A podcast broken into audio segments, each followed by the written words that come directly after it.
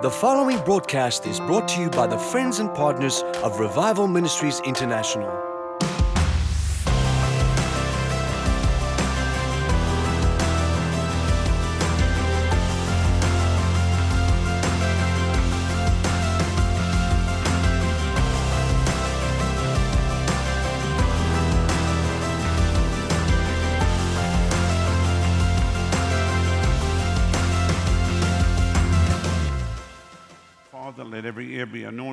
And every heart receptive receive your word today. And we pray this now in Jesus' name. Amen. As I wrap up this conference this morning on the overflow, I want to quickly, if you would, go back to what we started with last Sunday, which is the most beautiful psalm, Psalm 23. If you go there with me, please.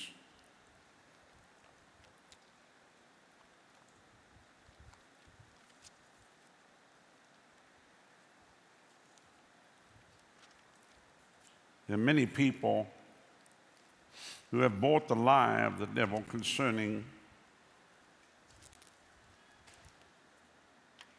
who our Heavenly Father is. And they bought the lie concerning who Jesus is.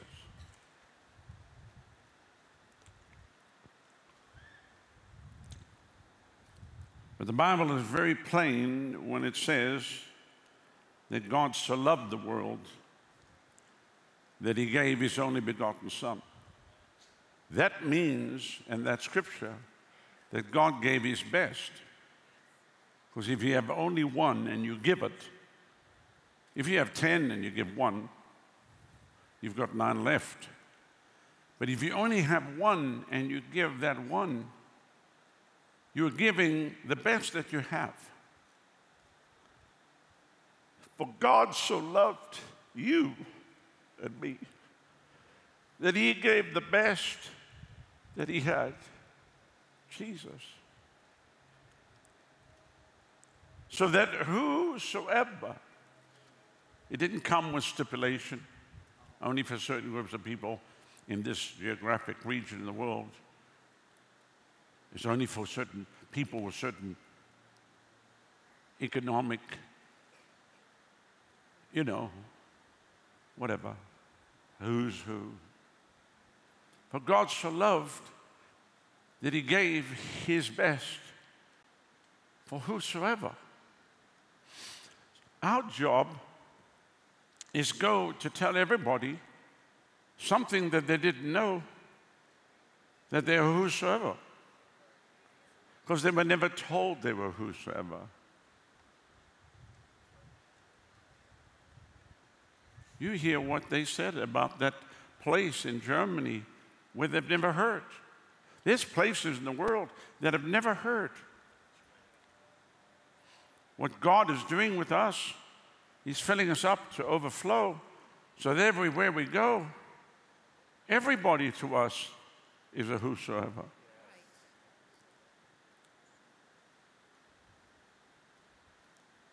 People that are wandering in darkness people that are bound by sin, by shame, find themselves in a deep and dark pit. They don't know how to get out because they've been told by religious circles you're worth nothing. God doesn't love you. They didn't know. They know what they're doing is wrong, but they think God hates them. That's a lie. He doesn't like what they're doing, but he loves them.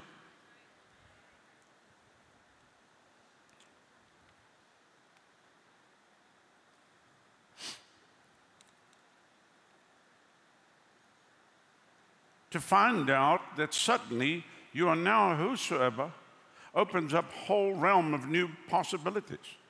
What? You mean I'm eligible for this? Yes, um, I've got a fine print over here in a document that was written a long, long time ago. And this document is the last will and testament of the Lord Jesus Christ.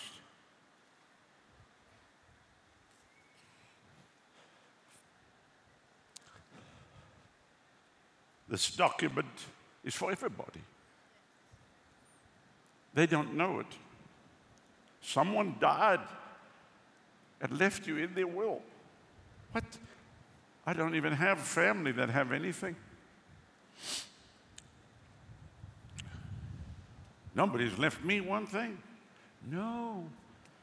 It's we've got it in fine print. He died. He left you. You mean my name's in there? Yes. It's called whosoever.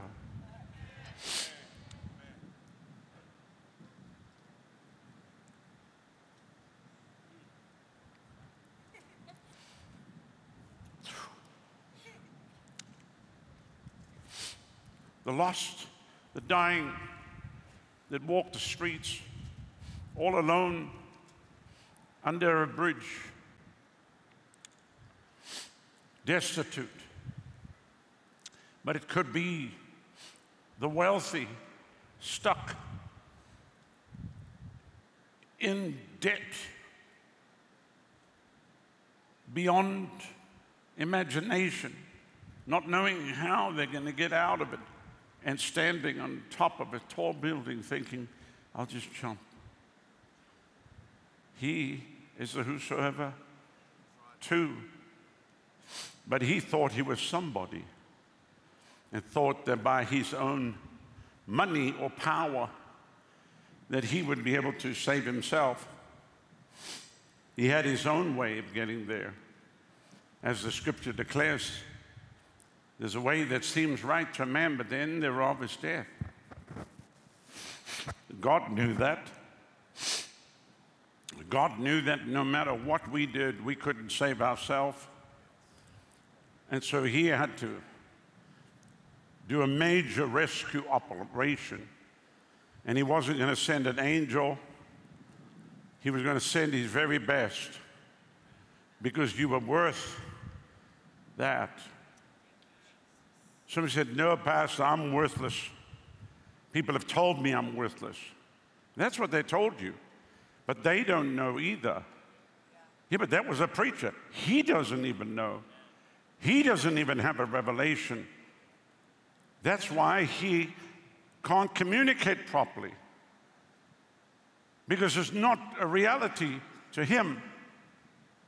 He knows about it, but he's only got one part of what's written in the document.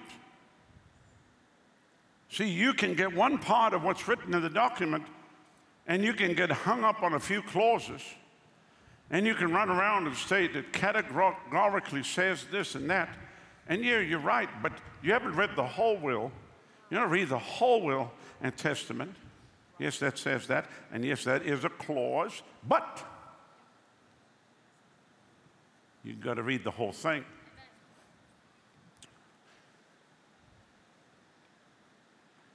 God Somebody said, I thought we were in Psalm 23.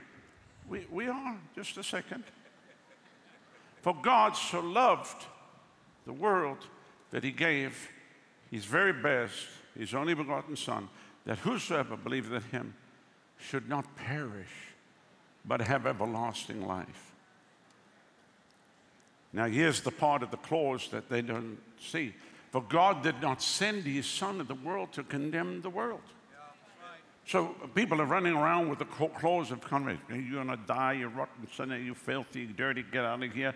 I don't like your language. Please clean up your language. I walk into places, people are cussing like a sailor. I don't say one word.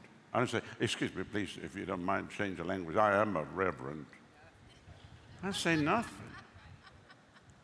Somebody said, well, you condone that. No, they don't know how to speak. If people have a speech impediment, I mean, you know, that's their language. They don't know how to speak.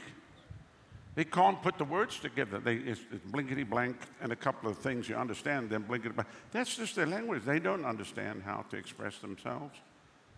You can pick it up through the blinks and the blanks. Amen? Amen. And don't take it personally. It just goes in their language, whatever they say. It doesn't mean you are it. Are you with me? I've been called everything under the sun, and even that's by preachers.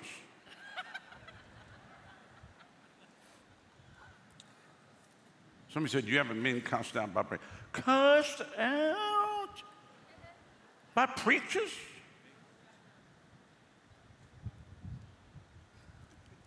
I've had preachers extend the middle digit of their finger towards me.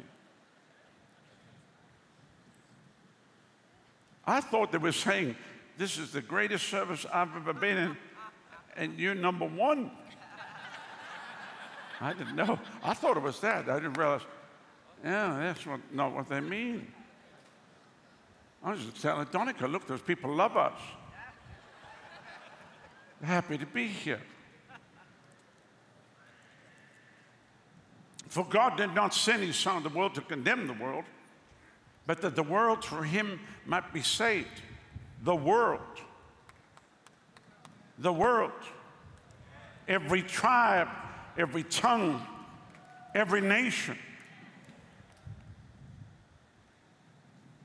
So when you look at this beautiful psalm, tell you these pages blow, they're so light. The Lord is my shepherd to feed, guide, and shield me. I will not lack. Oh, I'm not going to lack. Why? Because the Good Shepherd is looking after me. And once you meet the Good Shepherd, you want to run around the world and you want to tell everybody, I have found the Good Shepherd, and his name is Jesus. Now, what I find in the church world is people know all that, and then they run around, and but there's no there's no connection between the words they say in the mouth and what's really in their heart. I mean, because here's the thing with sinners they know when they meet a phony person.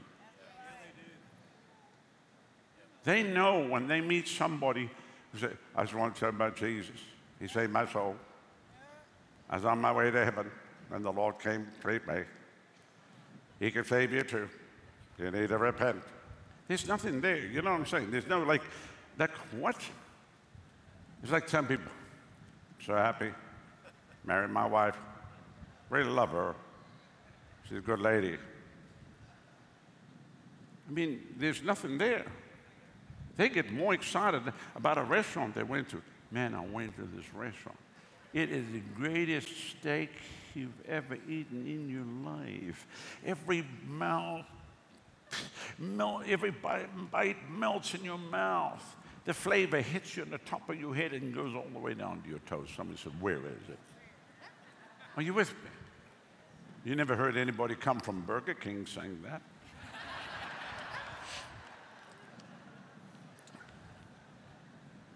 You never heard anybody come from McDonald's saying that. They, you meet them and they go, What's wrong? the toy of the Happy Meal. I was so hungry, Pastor, I didn't realize I grabbed it and the toy and I was eating and it got stuck in my throat. So every time they talk, there's a whistle.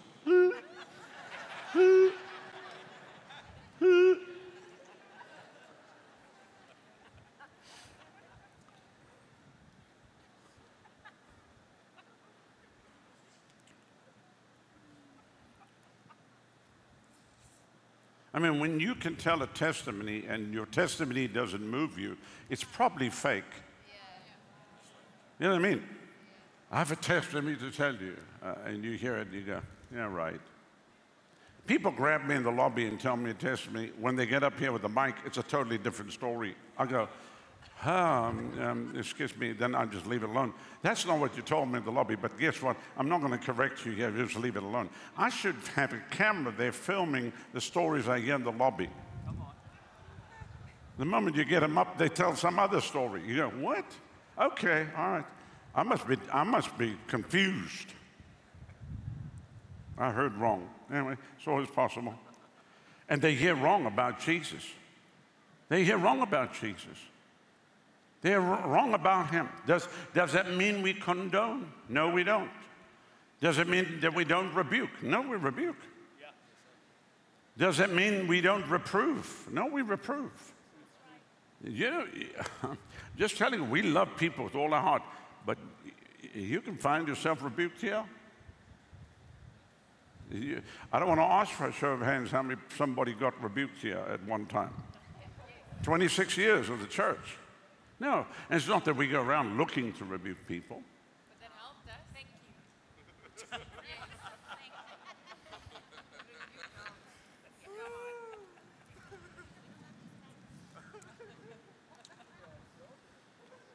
I've got people thanking me for the rebuke. Thank you, Pastor. Because, because they know that you love them. You love them. So you bring correction. Are you with me?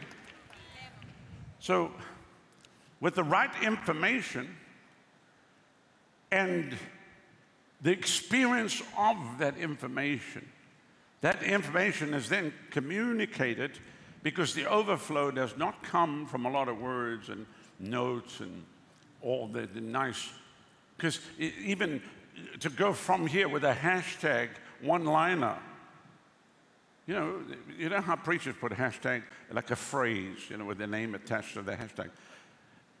Go, go, do, go walk in the inner city and go hashtag and give your phrase and see what happens. No, I'm not taking away from what I understand all that. There's nothing wrong with that. I'm just trying to tell you the, the world is not going to field anything over your hashtag blah, blah, blah, blah, blah, blah, blah, blah. A tragedy happens somewhere in the world. Pray for Los Angeles. Yeah. We get on a plane, we go to Los Angeles, we go pray for Paris. We've already been there. I ain't praying nothing. Somebody said, please pray. People all the time pray for Israel. So pray for Iraq, pray for Iran. We pray for everybody. Pray for Vietnam. We pray for Vietnam all the time. But we do more than that. We give, we sow, we send missionaries. See, because there's a lot of people with the religious verbiage. Pray for Tampa, I'm praying. Pray for people, oh, this homeless, this poor people. Yeah, we pray for them. Oh, it's just terrible. What's mean, we, we just pray. Let's all just pray. We don't just pray. Our love for Jesus moves us to go do something about it to bring about change and the reality of the revelation of what's in the, lost will and testament overflows from us. I got so blessed Friday night. A young man who'd been here in the meetings, he came up to me before the service and he showed a picture of himself and myself from years ago. And he said, Do you remember this? I said, Yeah. He said, Where was it? I said, Capitol Hill Club, 2014. He said, That's exactly right. I said, How old were you? He said, I was about 20 years old. I said, If you remember, I went for you. He said, You did? I said, I took you and your friend. You had a friend with you, didn't you? He said, Yes. And I said, I went for you. And I said, I think I spoke quite a while to you. He said, You spent two hours with us. Well, let me tell you, there was other politicians there and leaders, and they irritated me. So I left them, and I saw these two kids standing aside. I said, I'm not wasting my time with these jackasses. Yeah, I'm going to go over here. I'm going to get these two kids. And I said, What do you do? And they said, We are here. We're interning in government. I said, But I look at you, and I see the call of God in your life. And I said, You can go into that if God calls you to do that, that's fine. But there's a greater call and a higher call. And I spent two hours. I wanted to get them here. I wanted to get them here in River University. I mean, I preached like I was preaching to 10,000 people. I mean, the power God was on them. I mean, the power God was on me, you know. You, you imagine me preaching like this, and it's just you and me, you know what I'm saying? I mean, there's no, there's no guessing who he's talking to. Are you with me? Oh, he's talking to the person behind me? No, he's talking to you. We're talking to you. And I left because I didn't felt I got anywhere, and I left. I went away. I actually got back to the hotel, and I thought, I just spent several hours, and I got no results, and I felt bummed out. But, you know, I went and ate a steak, so I felt a little bit better. you know. Nothing like a steak to just solve the problem. Are you with me? This is really nothing like it. I'm not talking about plant based meat. I'm talking about a real steak that comes from a cow. A real cow. Amen. So he shows up here. I said, So what actually happened to you? He said, Well, I wandered around the government for a couple of years, but he said, Then I felt the pull to go to the ministry. I said, Oh, really? He said, Yes. What you don't know is I went to Asbury Seminary. I said, You did? He said, Yeah. And he said, You know, I've been watching you since I was five years old.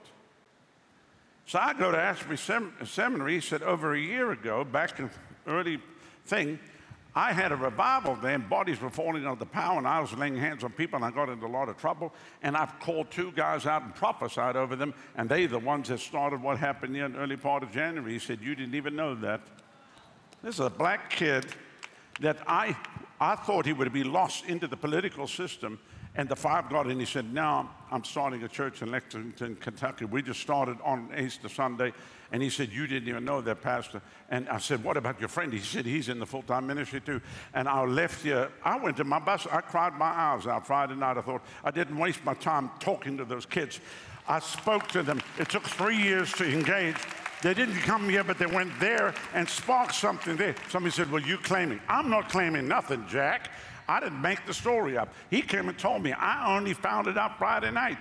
Somebody with the fire of God went in there, started laying hands on people, bodies falling out of the power, and then he prophesied over two kids, and the rest is history. Can you say amen? I was so encouraged. So, what happened that day in 2014 in the Capitol Hill Club? There was an overflow to two young men. And that overflow didn't engage for a couple of years, but it did engage. I pulled him up on, on his YouTube and he's walking around prophesying, filled, pick him up, filled, fire. I thought, oh my God. Yeah. He ain't no Asbury Seminary, I'll tell you right now. Kid, kid was in the fire. The kid was in the fire. Are you with me?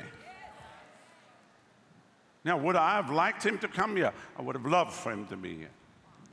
But he went there.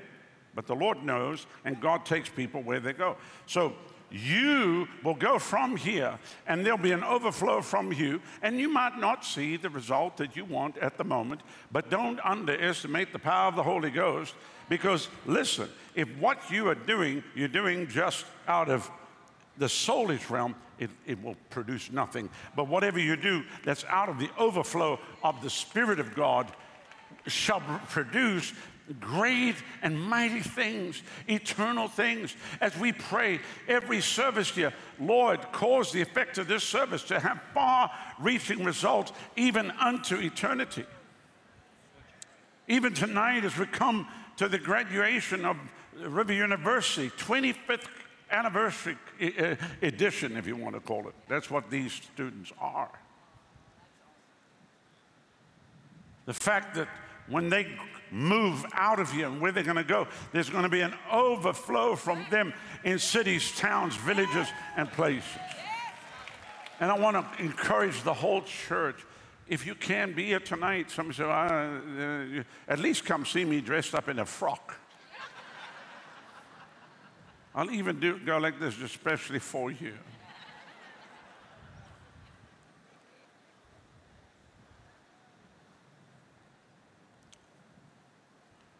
He makes me to lie down in fresh, tender green pastures. He leads me beside the still and the restful waters. He refreshes.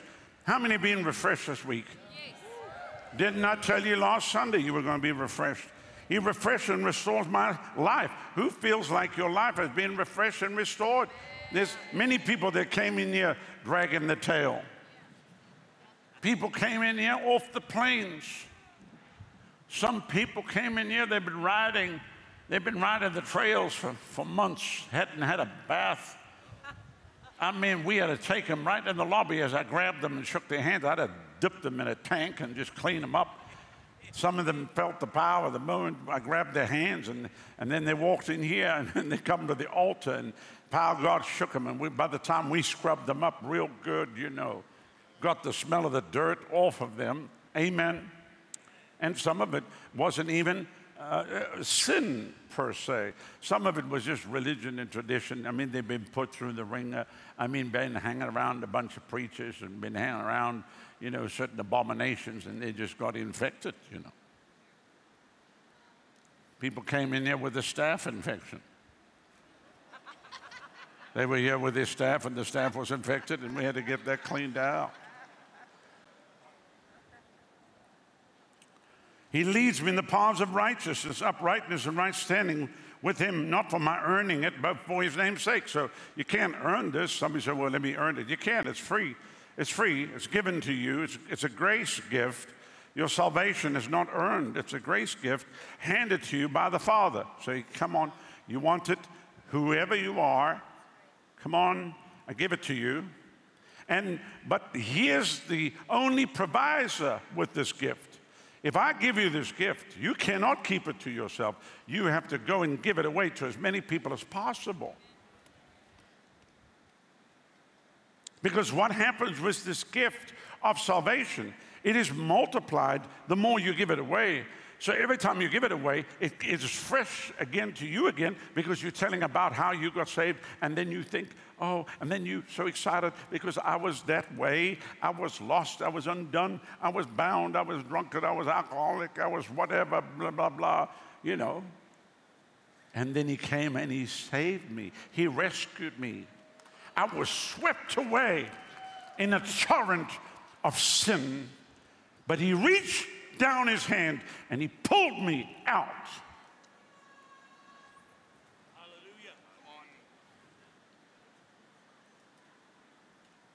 Some of you were in the depths of sin. You were in the depths of desperation. You were on drugs. You were smoking. You were smoking two things at the same time.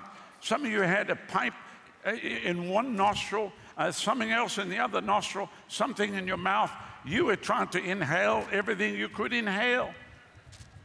Some of you had needles in every vein you could find possible. If you read about something that would make you high, you took it. You were on shrooms,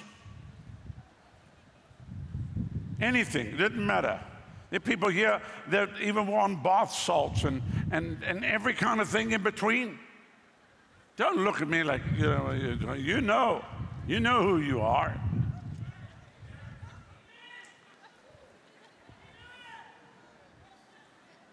You sniffed everything you could.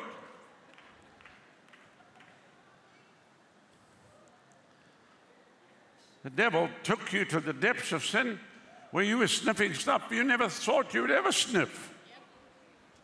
People got high off of sniffing a dog's behind.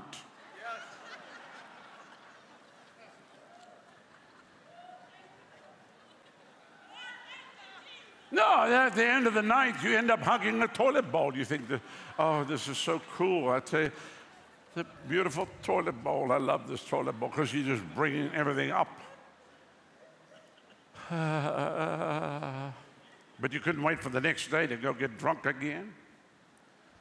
But the Lord didn't let that bother him. God didn't care how you smelt, how you looked, whatever. He just came and picked you up. He said, Come here. You my child. Come here. I'm gonna wash you clean. And then I'm gonna remove every stain and every guilt to where you won't even remember.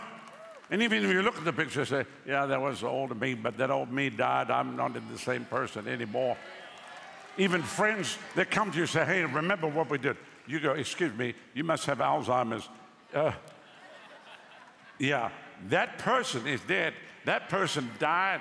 That, this person here, you see, is a new person. I'm a brand new person in Jesus. And you know what will convince them? Let me tell you what will convince them the total transformation in their life.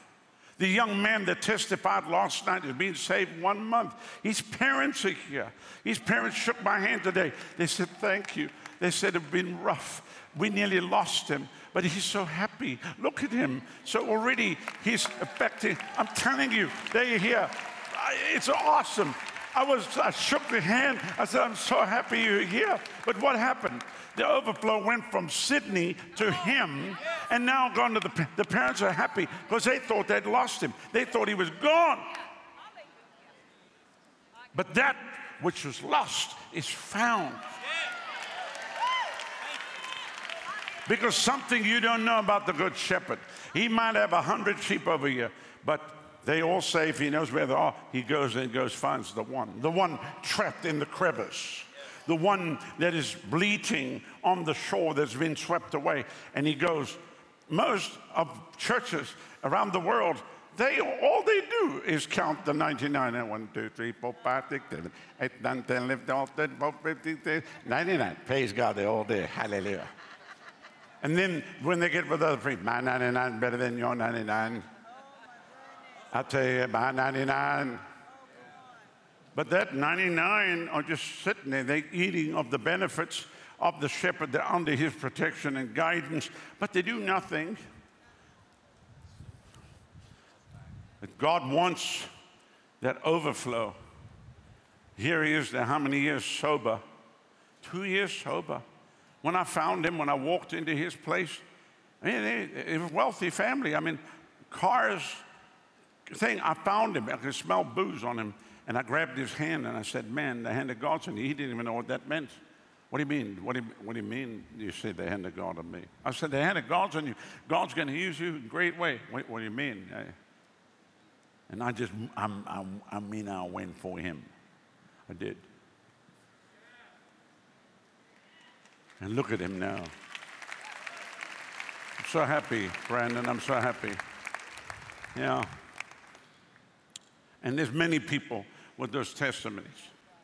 So, but let me tell you, it doesn't matter how busy I am, and I'm extremely busy. And some of you that want to see me, if I'm not available, because I actually went off to somebody else that took, I took the time to go off to somebody I didn't know, and I found them. And now the time that I wanted to spend with you, I'm sorry, I had to go get somebody. I had to rescue them. I had to find them. Are you with me? So don't, you know, I'll try to get and shake hands and meet as many people as I can, but I'm really, I've got to find those people. You can hear the cries. You can hear the cries of the lost.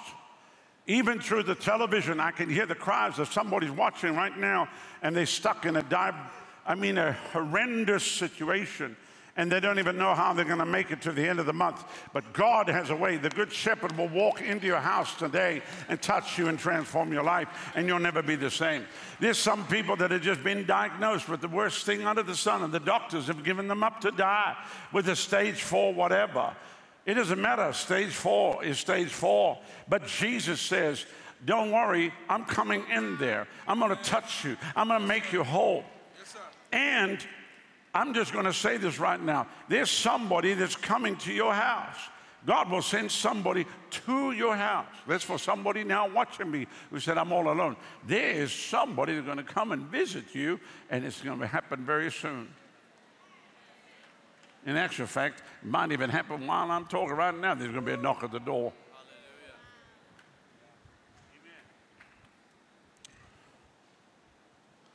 So this is free. Because it's free, it doesn't mean to say it's cheap. It's not cheap. It's free.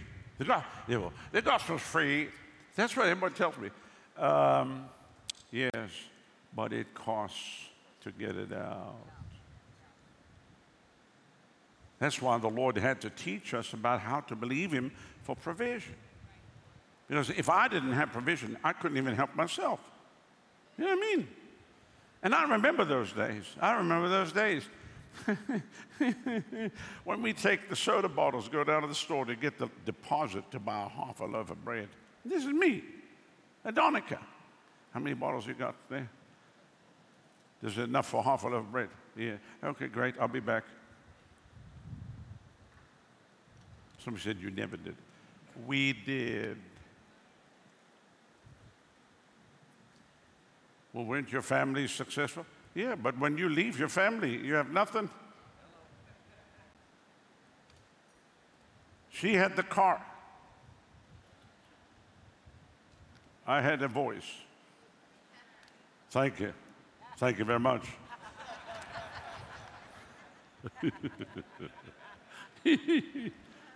yeah.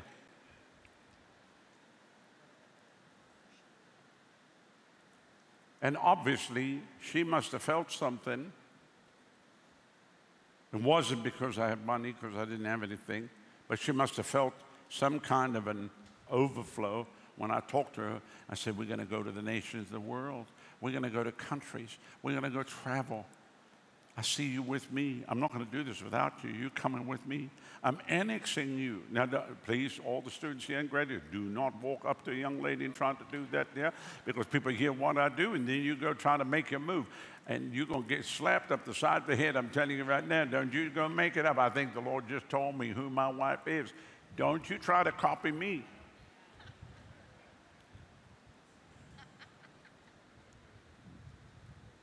Because we've had a couple move on some girls and say, You fine.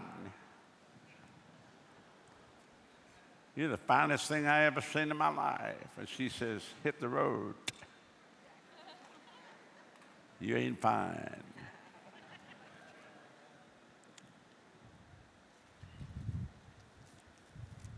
And uh, some people say, Well, how come it's fine for you but not for me? Go talk to the Lord about it. Don't ask me. I didn't do that out of me. I did that out of my relationship with the Lord. I walked in and I was talking to the Lord. The Lord said, That's your wife. So I went over, introduced myself, and made my move. Praise God. Hallelujah. Didn't want to quench the Holy Ghost. Amen.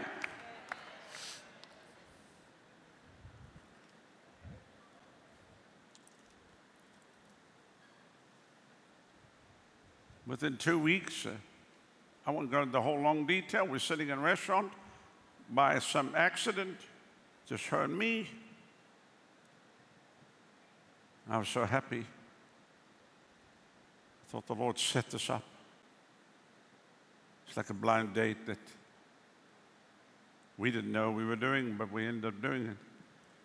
I put, took my foot the, under the table and I put my foot on her foot because I knew that the Bible says, every place the sole of your foot shall tread, I have given it unto thee. Yea, verily. Amen. Hallelujah. I, I, put my foot like that and I felt the anointing. I felt, I said, yes. Hallelujah. I feel the anointing of the Holy Ghost. Thank you, Jesus. Amen.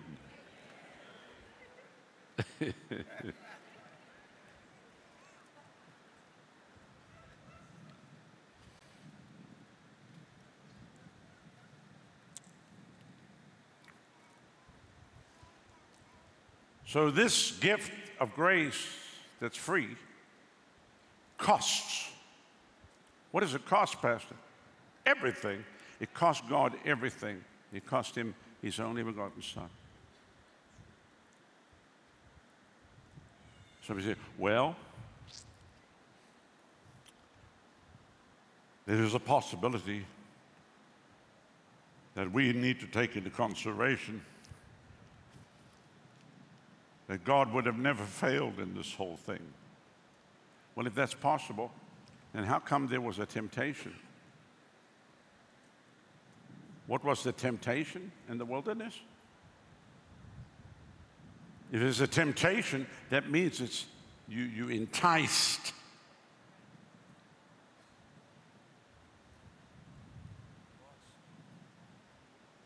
You enticed. Temptation to quit, temptation to give up, temptation to throw in the towel.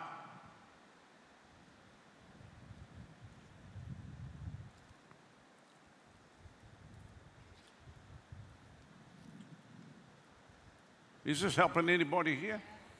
Who's ever had a thought to just quit? Wave your hand at me.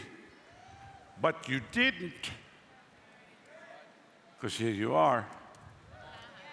Are you with me? Who just had the thought, why didn't you just give up? Wave your hand at me. I got my hands raised and my feet.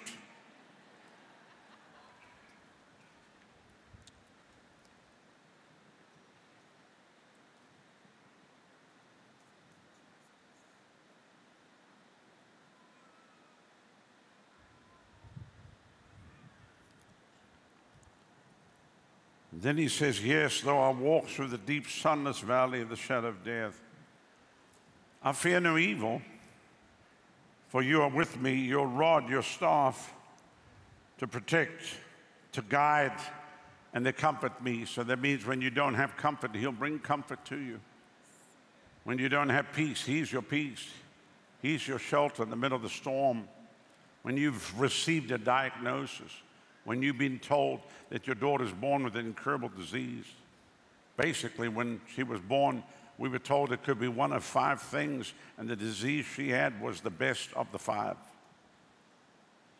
If you were going to pick one of the diseases, you picked the one she had. The rest were all even worse. And the one she had was from hell. But yet, in the middle of that, the peace of God flooded our life. And the Lord said, I'm with you. Yea, though I walk through the deep, sunless valley of the shadow of death, I will fear no evil. I fear no evil. Lord, my baby, my baby's lying in a hospital. His stomach's blown up. They said she won't even live to three. They said she'll, she'll be dead. And you feel the peace. Okay, Lord, thank you. You with me? You with me? And then it's 11 months. She's, she's dying. And we pray, God, give us a reversal. At three years, Nellie dies. God, give us a reversal. And another 15 years later, she goes on to be with Jesus. And even as she's standing in the intensive care unit of the Tampa General Hospital, after the midnight hour on Christmas morning. And she's about to cross over. A peace floods your soul. That even though you're walking or you're standing in the deep sunless valley, no sun of the shadow of death, you feel no evil. And as, as I prayed, I said, Lord, and he said, Son, do you trust me with your life?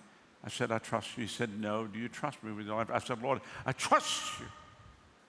And that was it. He never added anything to it. He never said another thing. He just wanted to know, do I trust him? And I said, I, I do. And, and it was like, fine. That's all we really need to talk about now. I had many questions, but I realized that I didn't need to know. I didn't need to know. It was on a need to know basis. And I didn't have the security clearance to access the other information. I knew that one day I would be able to access all the information and then I'd be able to understand. So, as I'm going through this deep, sunless valley the shadow of death, I realize that He's with me.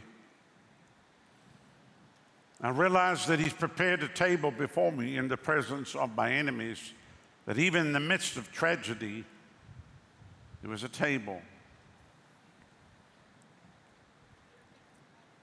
And that I realized that even in the midst of the darkest place, He would pour oil on my head.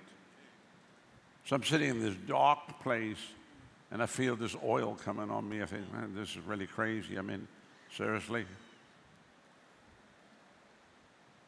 And you feel this peace. And then something rises up in your spirit.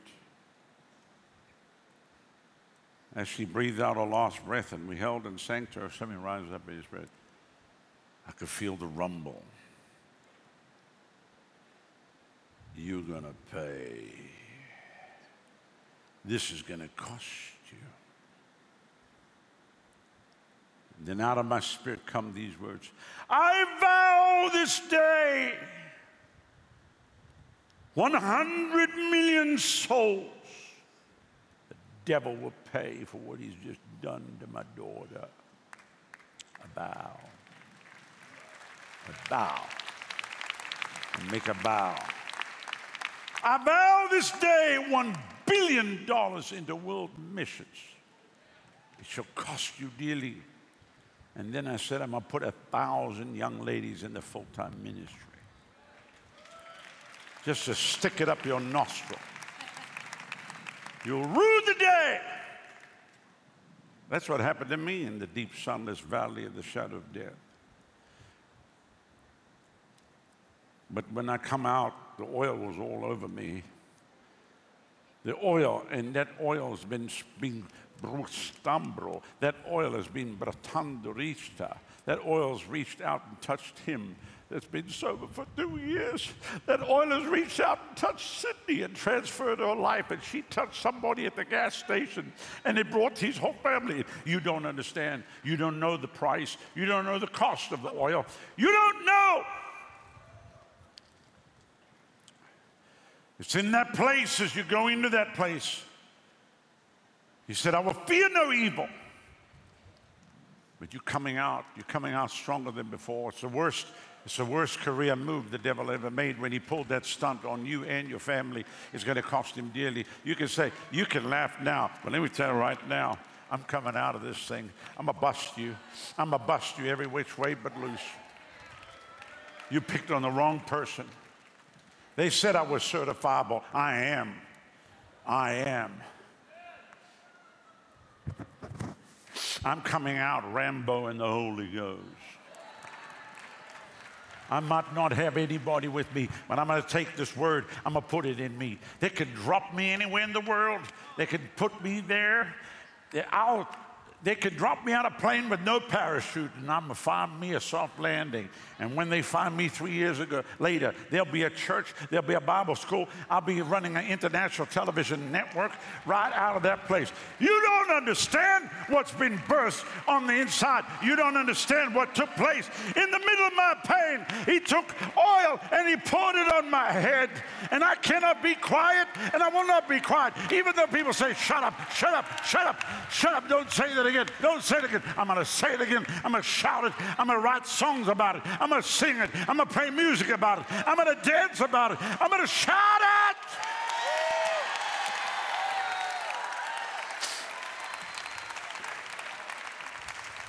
And when I find other people just like me with the same thing, I'm going to say, join yourself. Come. I need you to join that that thing that happened to you, you come join yourself. We'll do it together.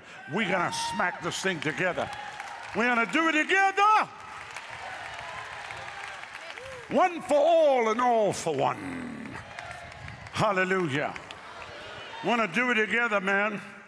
And we're going to do it together, not in our own strength or our own power, but we're going to do it in the power of the Holy Ghost.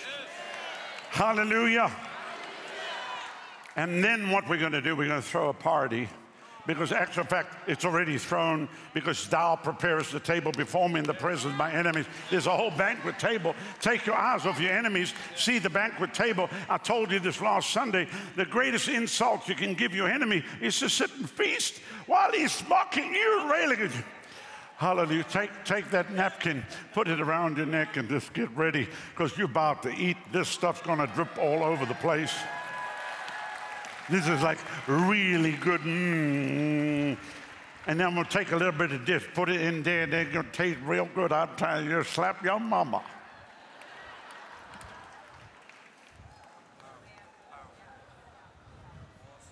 Somebody said, What are you doing? You crazy. That guy crazy. He's terrible things happening to me. He's happy. He's happy, he's rejoicing. And then he's causing problems.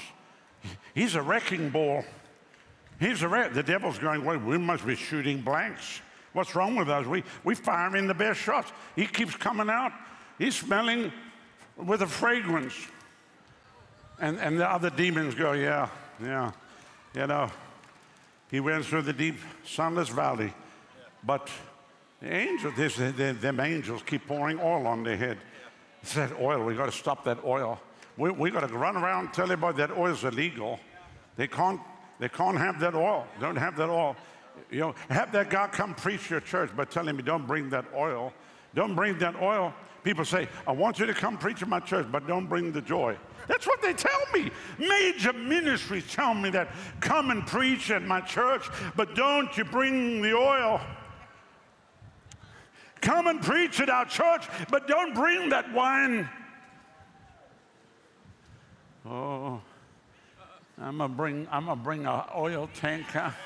I'm gonna bring a truck full of wine. I'm gonna. I'm gonna be.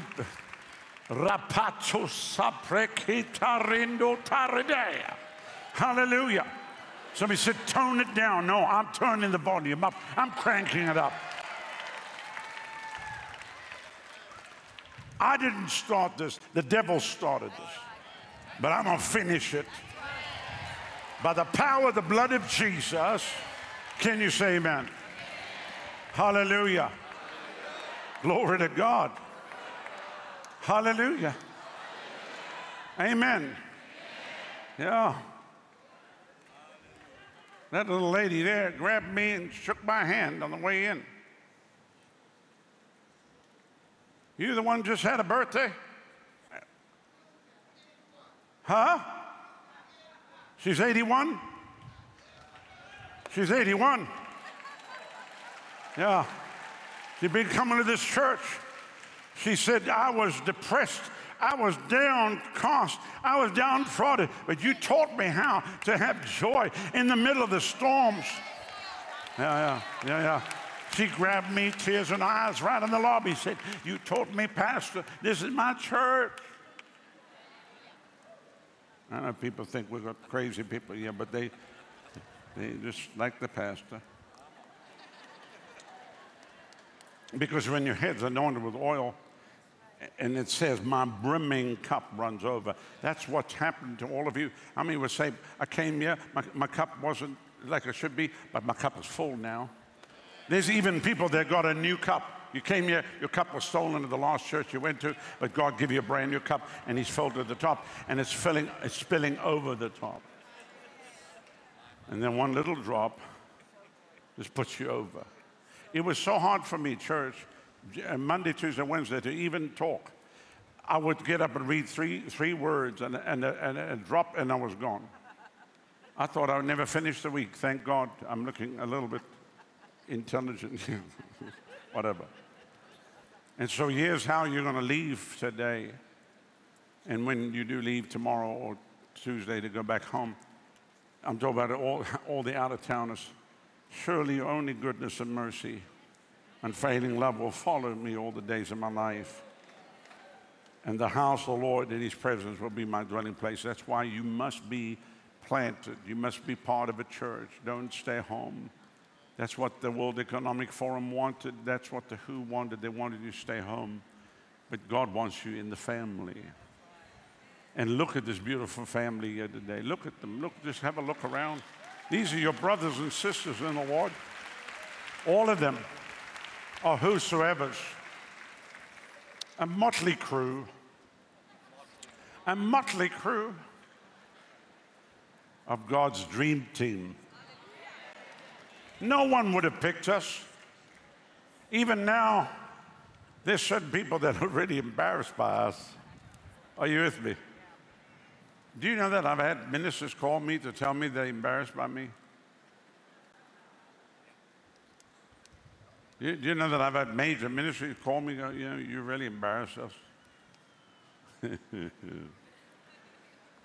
I go, well, let me tell you, I talked to the Lord and he said, I'm so happy, son. So he's happy and I'm happy. Amen. Amen. So when you leave today, two angels, one by the name of goodness, the other by the name of mercy, is going to follow you everywhere you go. In other words, you got your own secret service. You have your special envoy. You can go anywhere. Hallelujah. Glory to God. Thank you, Jesus.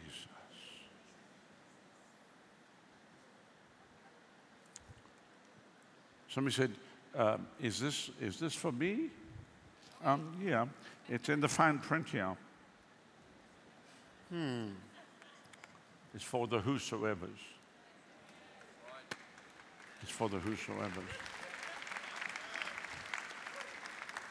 So let me close this message with this.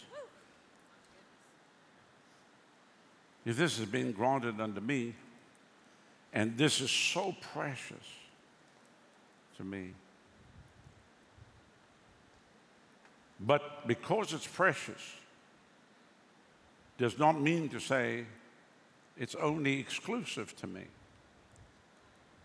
Because the preciousness of what I receive becomes even more precious when I give it away.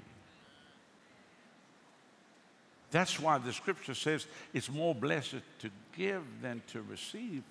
And if you think getting saved made you high, give away that salvation every day. You will live in a drunken state of high intoxication. Somebody said, I'm a visitor. What do you mean drunken? What are you drinking? It's new wine. It's new wine. It's the new wine that comes from heaven. It comes from the vineyards that have been freshly, uh, the grapes that have been freshly squeezed that come from the vineyards of God.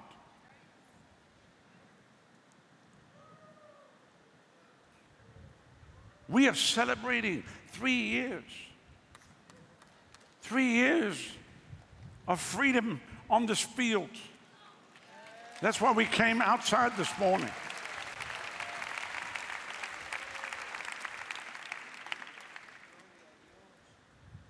Let me ask a question. Who was ever locked down in some situation that you found yourself? Wave your hand at me. Wave your hand at me. Yeah. It wasn't nice, was it? Was it great to walk out? It's terrible to be locked down by sin. Wasn't it great to walk out? So, do we want everybody free? What do we do? We just give it away. Give it away. The more you give away, the, the, the, the more valuable it becomes to you. If you don't give away what you have been given, that means it's not valuable to you because you realize that the power of what you have received and the richness of what you received, the experience of that richness is only experienced not when I put it in a safe and keep it there and see it once a year.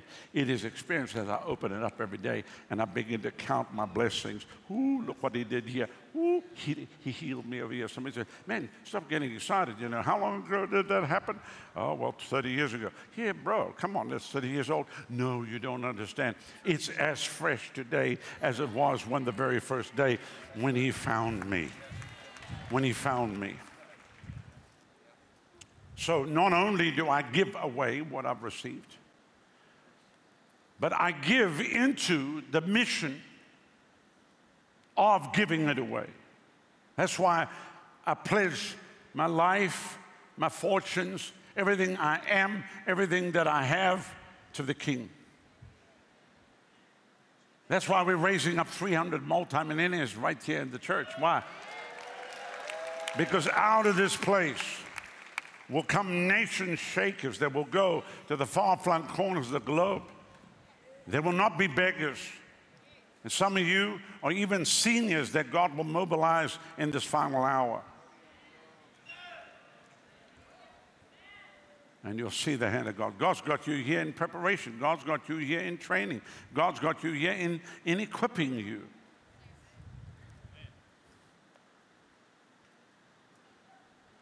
But this is our precious.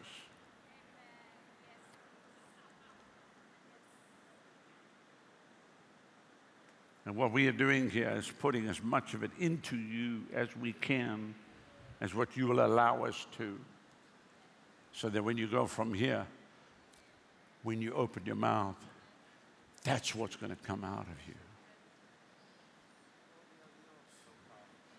When you open your mouth, will not come what the world's talking about grumbling, griping, complaining, strife, doubt, unbelief. When you open your mouth, will come a joy unspeakable and full of glory. And when you talk to that person, even if you don't see the response you wanted to get at the time,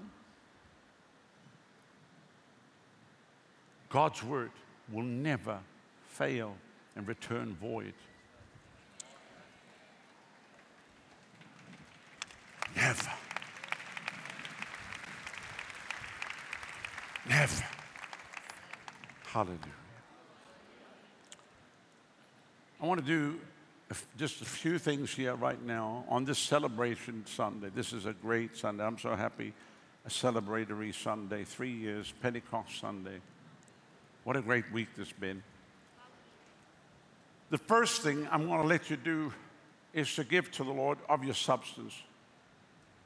After that, I'm going to let people give to the Lord of themselves. And then after that, we're going to break the bread. I know it's Memorial Day. Tomorrow, everybody would like me to do a whole thing for Memorial. I'm remembering the price that he paid at Calvary so that we all could be free. And I'll talk about all that as we close here today. Because we're not forgetting the price that many have paid in sacrifice. That's why we stand. That's why I had to stand because I said, if I don't, I have to leave the ministry because I'm dishonoring the price Jesus paid. And if I don't stand, I have to renounce my American citizenship because of all the people that have paid the price for freedom. You understand what I'm saying? I had no option. Many looking by television say, well, you might have had an option, Pastor. You didn't have to get arrested. There was no option. There was no option. It was either stand or resign the ministry and leave America. That was my, those were the alternatives. There was no other alternative. For other people, might have been, but for me, it was not even a thought. So today, I want you to give a thanksgiving offering to the Lord, along with your tithe and offerings. And I know people have given the whole week, but this is Sunday morning, this is tithe and offering. And I want you to give it out of thankfulness for the fact that you're sitting here today. You're not locked down, sitting by a pile of toilet paper or toilet rolls. You're not stuck somewhere with a ventilator. We have people here from Europe, from Asia yesterday. I said, We never lost one person to COVID. He said, You're kidding me. You're kidding. I said, No, people died of natural causes or whatever. Maybe they couldn't get into the hospital, weren't treated, and people died of old age. But we never lost one member of COVID. There were people out there uh, that we knew of, but God protected this church. The Lord protected the people of this congregation. How many would say with the uplifted hand, Pastor, the Lord protected me and He carried me? So on this special day, three years as we opened in the hot sun of Florida to this day, let's look what the Lord's done. Let's think back in three years where we were where you were and where you are now. And then let us do this in celebration. I want this to be a celebrate, cele- celebratory offering to the Lord in thanksgiving for his goodness and his grace. Let's pray. Father, I pray that you bless the gift and the giver, multiply the seed that's sown here today as we bring our tithes and our offerings to you. We thank you that we lay everything on the altar. You have us first, and then you have everything we possess. It's yours. Everything we have doesn't originate from us. You gave it to us, and so of your own hand we're giving to you now. And so, Father, we worship you. You said as we bring our tithe into the storehouse, you said we could prove you. You said, Prove me now, you will say the Lord of hosts. See if I won't open for you the windows of heaven and pour you out a blessing that there's no room to receive it. And then you said, I will rebuke the devourer. I will rebuke. And I pray even now that the devourer is rebuked over every person's life and those watching by way of television. As this is a holy moment, I'm going to ask you, please don't move. The service won't be much longer, but don't move. If I understand people need to go to the restroom, but just take a chill. This is holy.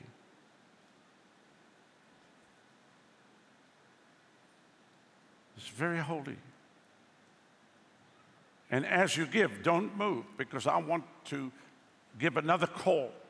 If your movement might disturb what God's doing with somebody else, because the service is not over. I will tell you when it's over.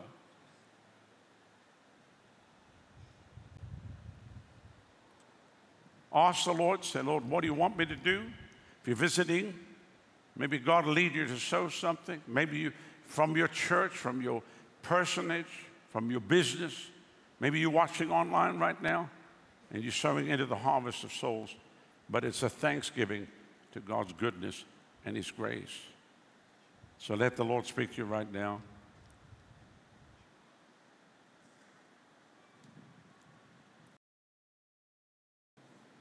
This is holy right now because you're telling the Lord, Lord, I'm so thankful.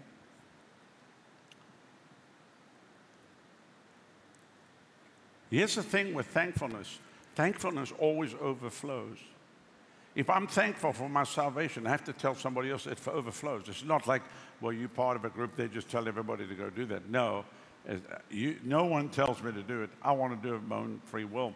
If I'm thankful, my giving overflows back to the Lord because He's given to me everything. When this thing went upside down in March of 2020, and I got arrested, and the Lord said to me, Get message to all the pastors, tell them to get the word out to the church. We sent out emails, we called people, and we said, Pastor said, and this is what the Lord said to me. So I said, just tell them the Lord told me the jar meal will not fail and the oil will not run dry and God will sustain them. And I'm telling you, God sustained this church supernaturally. I mean, I don't know, unless people moved away, we didn't know about it. But I tell you, 99.99% of the people that I knew, the congregation, everybody found themselves in a better place, in a better everything, in a better condition. Why? Because the word of the Lord sustained us. That's why it's important to be connected in a local church and be connected in a church that actually hears from heaven because then, if the pastor hears from heaven, he's going to give you the word of the Lord. And by the word of the Lord, you can stand. And by the word of the Lord, you can stand on that even as you're walking through that deep, dark, sunless valley. You're not walking by yourself. People are standing with you, praying with you, walking through with you. We'll even come down in that valley with you. What do you think that I do? Somebody said, You just up on the mountains. Boy, I'm, I, I know how to move into the valley like in a split second. I bungee jump into the valley and come right in, rescue somebody else, climb back out with them. I, I do that all the time. I'm standing there surveying, looking down there. I see somebody down there. I'm going to go get them. I'm going to get them. That's why we're spending all our time, our effort, our resources running to the cities of the world. Why? Because we can hear the cries. It overflows. Everything overflows. Everybody ready? Say hallelujah. Anybody need just a moment? Say, wait a moment.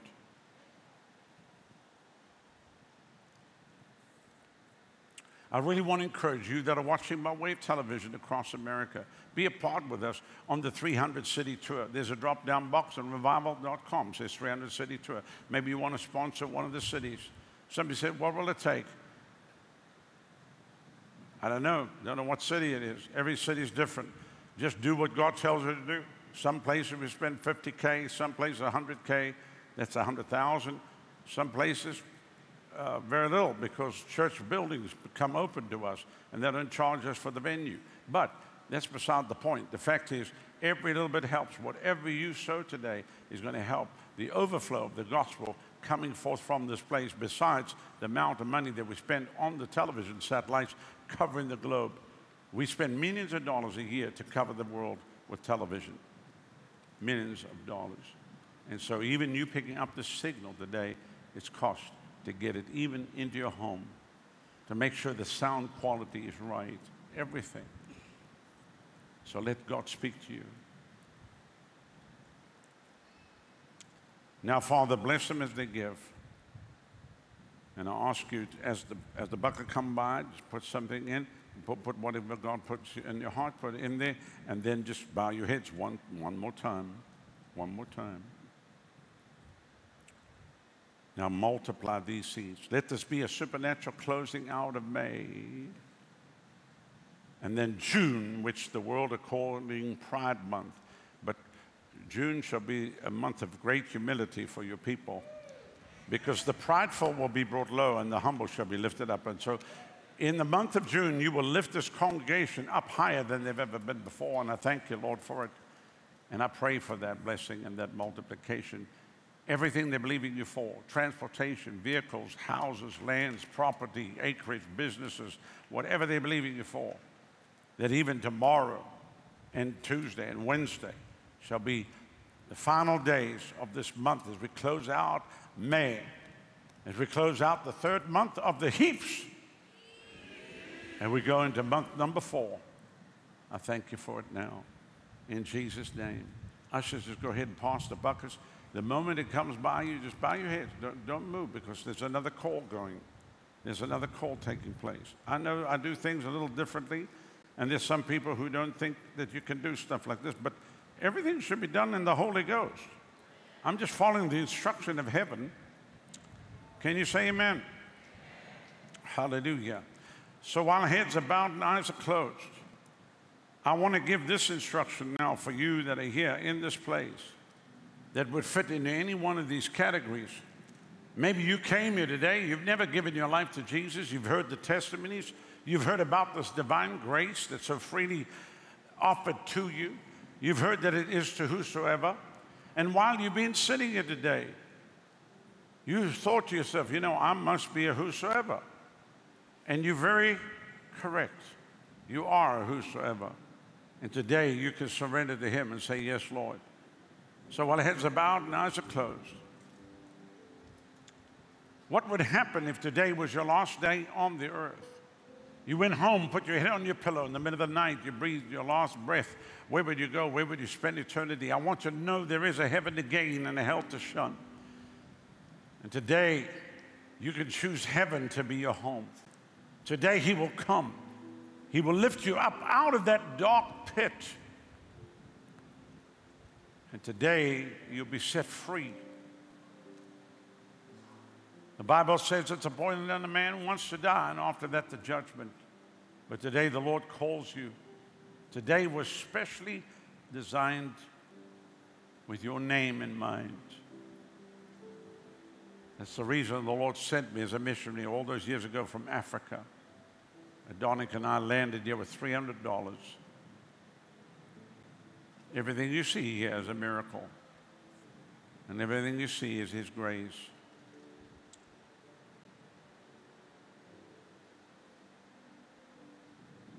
You cannot extend your life,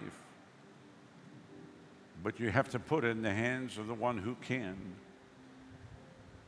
And today, would you put your life in the offering?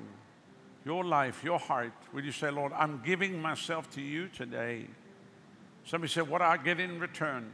Eternal life and everything that He has paid for. You get it. It's in the fine print. We can teach you, we can show you what's in the fine print. And then you know what your rights and your privileges are. Maybe you've come in here and say, Pastor, I've never given my life to Jesus. I don't know where I'm going, but today I want to make my life count for eternity. The devil's not going to have me. He's had his way with me for too long, but today I'm leaving him behind. Maybe you're here, you say, Pastor, I gave my life to the Lord years ago, but I have things that are hidden nobody knows about, but it's, it stopped me pride, unforgiveness, bitterness, jealousy, anger, lust, hidden things that clog my heart, but I want them free. I want them gone today. I'm not leaving this pavilion like I came. I'm going to come and leave them. I'm going to leave what I've been carrying. I'm going to leave it at this altar. Very interesting that on either side of the altar are two drains. I thought this altar is so appropriately placed. There's a drain there and a drain there. So you come down here, whatever you leave here is going to go down those drains. Somebody said, Come on, literally, yes, the blood of Jesus is going to wash you. It's going down those drains. They're right here.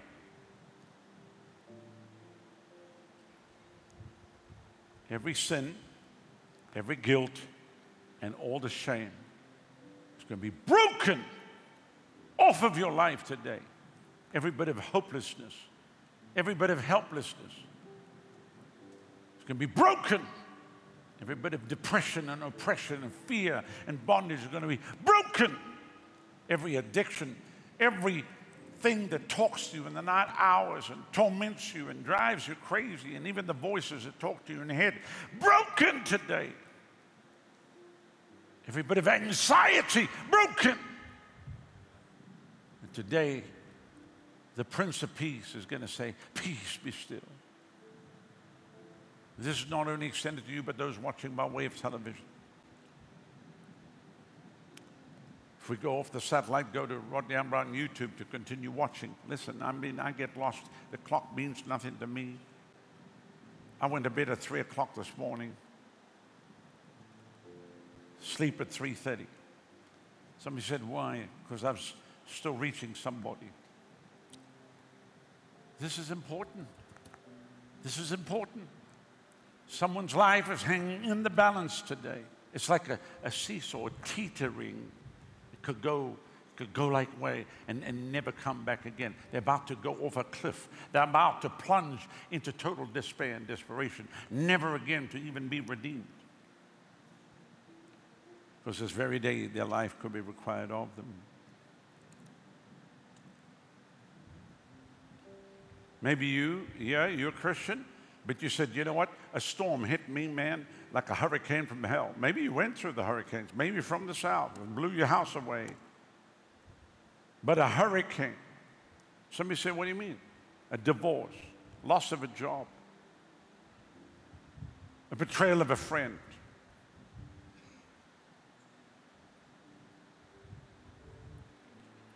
Something that rocked your world, a sudden illness Came out of nowhere. You were healthy all along. Suddenly you can't even function.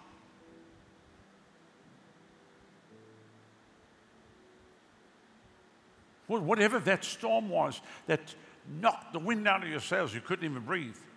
We're dealing with that right now. Acts 3 and 19 repent and be converted that your sins may be blotted out, that the times of refreshing, of recovering from the effects of the heat, of reviving with fresh air will come from the presence of the Lord. Today He's going to revive you. You're going to be revived today because He loves you. And then maybe you hear, you say, I do love the Lord, but I'm not sure my salvation, but I want to make sure. I want to know that I know that I know that I'm a child of God. If this is you, dear people, of God, listen to me carefully. Right across this venue, right across this pavilion, if you fit into any one of these categories, or you feel I just need to respond, I need to put my, uh, my life on the altar one more time because the enemy's been bashing me up the side of the head, and I'm going to consecrate myself today on this, the 28th day of the month of May, 2023, and I'm going to lay my life on the altar on this day, Pentecost Sunday, on the spiritual celebration Sunday at the river. If this is you, I want you quickly, right where you are, without any hesitation whatsoever, to put your hand up now and say, That's me. Hands are going up. Slip it up high, all across the field, all the way to the back. Raise up high. Thank you. Yes, yes, yes, yes, yes, yes, yes. Stick it up high. Yes, yes, yes, yes. More, more quickly. God's speaking to you. You feel the pull of heaven. You feel the pull of heaven. In your homes, put your hand up right now. I want every person with your hand in the air to stand right where you are. Stand, stand, stand, stand, stand. All across, all across this pavilion. Quickly stand. There's more. There's more. God's speaking to you right now. Come, come. Not another day. No, you're not putting it off. You're not putting it off. Now, now is the time. Now, now. Come from where you are. Come stand right here. Come. Bring your purse personal belongings with you. Come now. Come now. Come now. There's families that can come. Husband, come. Wife, come. Children, come. Come now.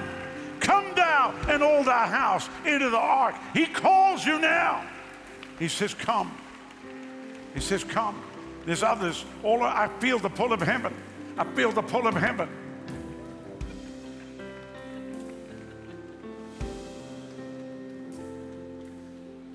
We'll wait for you. Come.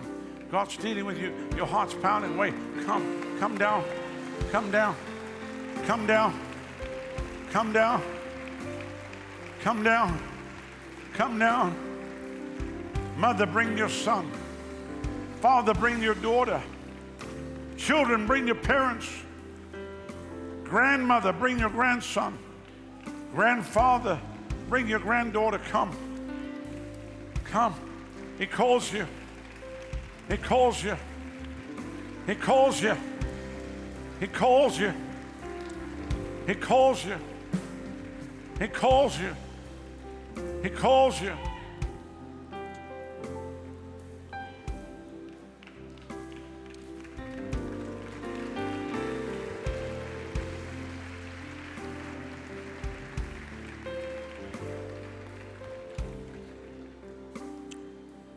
I was just five years old when I first came down and surrendered my life to the Lord.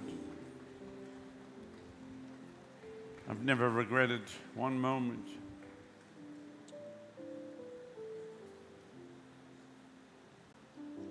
I was just five years old. How old are you, young lady? 13. What's your name? Huh? Lillian. Do you know what Jesus has for you for the rest of your life? You don't? He has so many big things for you that everything all your friends want is going to lead to nowhere. But what He has for you is going to lead to eternal life, and He's going to bless you. And He's going to raise you up to be a mighty woman of God. Amen. Telling you, He loves you. You're special to Him. You see, you say, why are you picking on me? Because I held my 18 year old daughter in my arms on Christmas Day, and she died in my arms. And I made a vow that day that the devil was going to pay. So when I saw you coming, I said, The devil's going to pay because that little girl there, God's going to use her in a powerful way. Yes. I know, I know that I know that the devil's come against you strong. But today it's going to be broken off of you. And God's going to put a peace in you.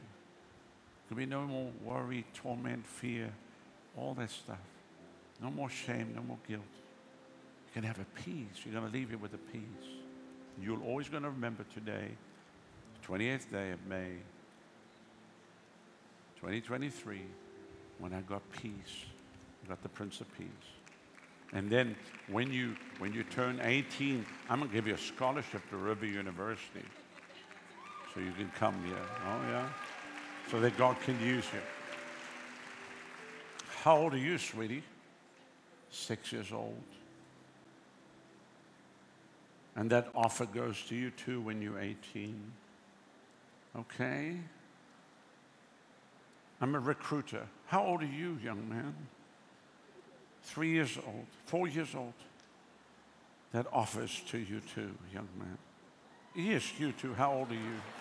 Seven. That's offers to you. And you, 11, that offers to you too. Yes.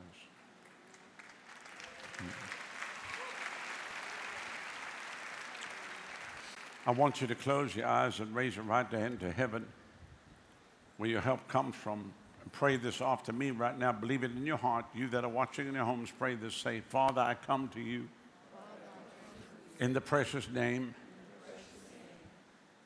of Jesus.